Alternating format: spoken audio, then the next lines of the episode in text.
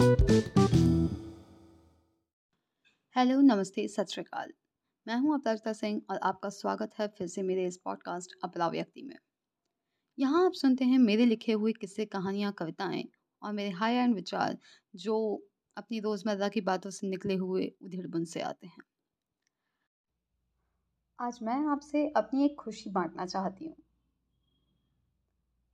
The good news is कि मैंने अपना घर बना लिया। कहाँ, कब, किस शहर में कौन सी कॉलोनी में? हाँ आपके मन में इसी तरह के कई सवाल होंगे। और घर शब्द सुनते ही सभी के मन में एक मिट्टी, पत्थर, सीमेंट से बने ढांचे की आकृति ही तो आती है। मगर सच पूछो तो घर के मायने चार दीवारी से कहीं ज़्यादा हैं। बड़े बड़े आलिशान बंगले और महलों में रहने वाले लोग भी घरों में रह रहे हों कतई ज़रूरी नहीं है। तुम्हें घर का मोल कभी समझना हो तो किसी बेघर व्यक्ति से पूछना। क्योंकि उसका घर तुम्हें वहीं मिलेगा, जहाँ वो व्यक्ति तुम्हें मिला हो। उसके लिए घर कहीं नहीं है, और घर सब जगह है।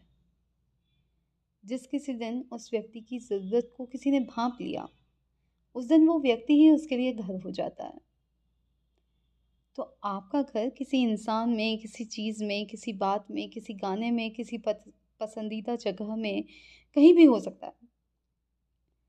वहीं कहीं जहाँ आपको, आपके थकान भरे दिन के बाद लौटने की इच्छा हो, जहाँ तुम अपने मौन में घंटों बैठ सको और जहाँ अकेले रहकर भी खुद को तुम अकेला महसूस ना करो। अगर आप मेरे जान पहचान वालों में से एक हैं तो मेरी घर बनाने के प्रति आसक्ति को आप पहले से जानते होंगे। और जो नहीं भी जानते हों तो मैं बता दूँ कि मैं बचपन से ही सिविल कंस्ट्रक्टर रही हूँ। हाँ ये मेरा प्रोफेशन बिल्कुल भी नहीं है। मैंने घर बनाने की शुरुआत हर बच्चे की तरह एक ड्राइंग से ही की। वही नदी, पहाड़, बीच से निकलता आधा सूरज। दोनों तरफ़ दो हरे भरे पेड़ और मेरा हट प्रजाति का घर। कुछ सालों बाद गैलरी में चटाई ऊँची करके छत देते हुए एक घर बनाती थी। तो कभी पलंग या सोफे के नीचे घुस के दोनों साइड से चद्दर की दीवारें खड़ी कर लेती थी। ये सिलसिला यूँ ही जारी रहा, लगभग पांचवी तक। तब तक मैंने फ्रिज और मशीन के डब्बे, चादरों और डब्बों को एक के ऊपर एक रखते, रखकर जमाते हुए कई सारे घर बनाए। चंचल स्वभाववश, आप समझ सकते हैं कि मेरा घर कभी एक जगह नहीं रहता था। वो चलायमान होता था मेरी तरह। फिर हम ठहरे नब्बे के दशक के तो आप समझ सकते हैं कि आपका अपना कमरा नाम की चीज़ कभी नहीं होती थी। मगर मेरी घर बनाने के प्रति आसक्ति जारी रही। तो फिर उम्र के साथ चार दीवारी डालने का क्रेज़ हुआ ख़त्म क्योंकि अब धीरे धीरे मैं वर्चुअल दीवारें खड़ी करना सीख गई थी। फिर मेरा घर बना मेरी छत, सीढ़ियाँ, किताबें, कॉपियों के पीछे और बीच के वो पन्ने, कुछ डायरियाँ, जिनमें एक और एडिशन है अब मेरा लैपटॉप। सबसे अच्छी बात है कि ये घर मेरे साथ होते हैं, जहाँ मैं हूँ, बस वहीं। मार्केट प्राइस बढ़ रही है और प्रॉपर्टी महँगी हो रही है, मगर खैरियत है कि घर बनाना अभी भी काफ़ी किफ़ायती है।